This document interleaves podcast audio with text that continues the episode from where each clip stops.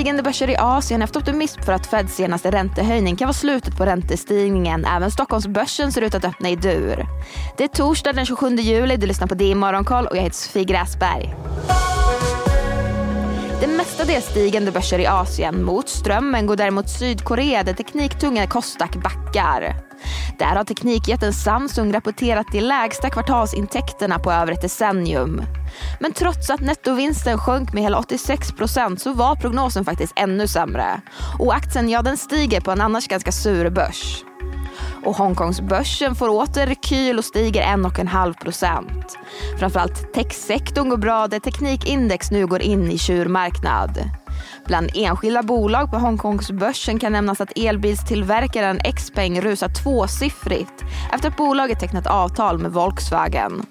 Även sektorkollegan och Volvo Cars systerbolag Geely Auto följer med på uppgången och stiger omkring 6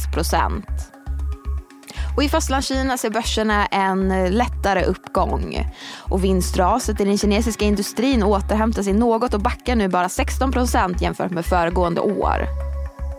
Och det var små rörelser på den amerikanska börsen efter Feds väldigt väntade räntebesked med höjning om 25 punkter. Tekniktunga Nasdaq backar 0,4% medan breda S&P 500 stängde närmast oförändrat. Dollarn tappar på räntebeskedet. Men det väntade räntebeskedet följdes av optimism för att räntestigningen kan gå mot sitt slut. På presskonferensen sa Fed-chefen Jerome Powell att nästa räntebesked, det är ju tre kvar i år, kommer att avgöras av data och att det ännu inte går att avgöra hur det blir. Vi har även en hel del nyheter på bolagsfronten. Alphabet och Microsoft gick inte helt oväntat åt olika håll efter att bolagen rapporterat för andra kvartalet. Alphabet som såg ökade intäkter för sina molntjänster steg på börsen medan Microsoft tyngdes ner av sin svaga intäktstillväxt på molntjänstfronten. Desto sämre såg det ut för sektorkollegan Snap som föll tvåsiffrigt på sin rapport som visade på miljardförluster i kvartalet och kom med prognos om ytterligare miljardförluster framöver. Men sociala mediejätten Meta stiger istället i efterhanden. Bolaget som bland annat äger Facebook rapporterade en försäljningstillväxt på 11% och höjde sin helårsprognos. Sämre såg det ut för leksaksjätten Mattel som trots Barbie-effekten kom med en ljummen rapport. Försäljningen backar och marginalen, ja, det gick närmast i sidled. Aktien den tappar i efterhanden och Sverige så. Vi har några bolag kvar som ska rapportera för andra kvartalet. Bland annat försvarskoncernen Mildef, Millicom och spelutvecklaren Paradox för att nämna några.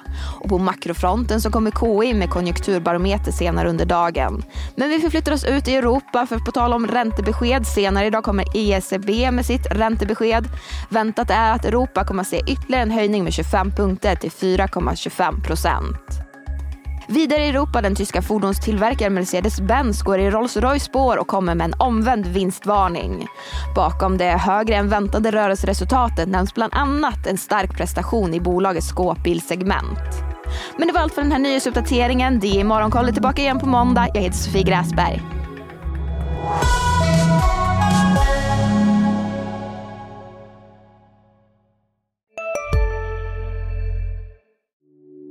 Hej, Ulf Kristersson här. På många sätt är det en mörk tid vi lever i. Men nu tar vi ett stort steg för att göra Sverige till en tryggare och säkrare plats. Sverige är nu medlem i Nato. En för alla, alla för en. Expressen gör varje vecka podden Politikrummet där vi djupdyker i det senaste och viktigaste inom svensk politik. Med mig, Filippa Rogvall, som programledare tillsammans med mina vassa kollegor. Och det är ju ni som heter Thomas Nordenskjöld, Anette Holmqvist och Viktor Bartkron. Politikrummet kommer med ett nytt avsnitt varje tisdag. Vi hörs.